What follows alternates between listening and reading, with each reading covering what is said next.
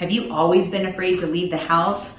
Or is it just kind of post pandemic? We were all forced to stay home for a long time and learn to like it and function. Uh, agoraphobia is that fear of going out, fear of not being able to escape when you go out. Watch this.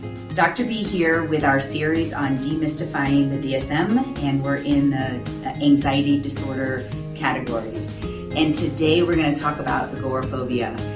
And it's one of those words that um, it's it's hard to say. Uh, it's been in the DSM for forever, but everyone seems to know what this word means, and we we talk about it. You know, uh, you know, somebody that always stays in their house and they're they're afraid to go outside, um, but it actually is a little bigger than that. Um, and it's often associated with panic disorder. So, in the last video, I talked about panic disorder and panic attacks, right? Um, and oftentimes, someone with agoraphobia experiences panic level anxiety when they are trying to do very specific things. And they're not just social things, right? So, in a, a, two previous videos, I talked about social anxiety.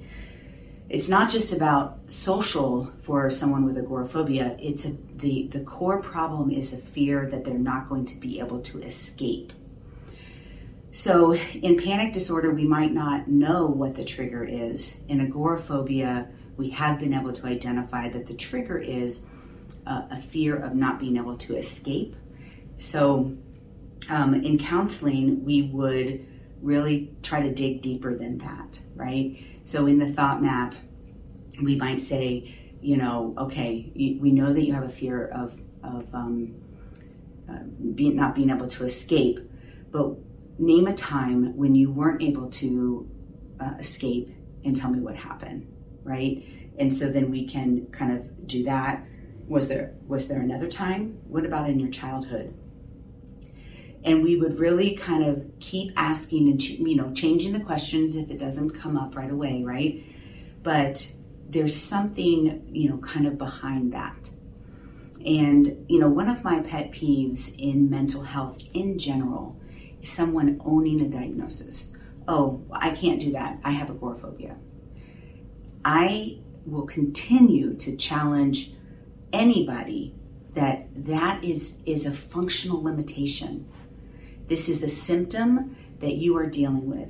You can treat your agoraphobia. You can have insight into why you're experiencing those symptoms.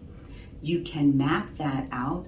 You can find the core connections uh, if there's trauma, you can process and move forward from that trauma. Like, and, and everybody's um, why or cause is different, okay? And there's still very clear biochemical changes that happen in the brain that um, exhibit symptoms of, of any of these disorders, right? So, considering medication, if, if for any of you where this is a functional impairment, but what I, I challenge each and every one of you is not to own that. You are not agoraphobic. You, that is not who you are. It is a symptom in which you are uh, exhibiting, right? So let's get into counseling and figure out the why, right? Uh, and we do that in the thought map. But then we always challenge you to identify those things um, and then you know make choices that are in line with your personal vision okay? If this is holding you back from doing what you want um, in, in your personal vision then you know I, ch- again challenge you challenge you challenge you. This is very treatable.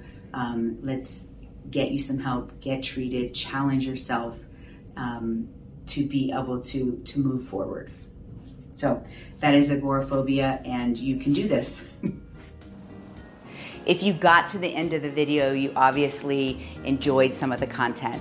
I have a lot of free content out there. I am really trying to empower everyone to find their mental strength. So subscribe, get the actual notifications, and let's, let's embrace this journey of mental strength. See you there.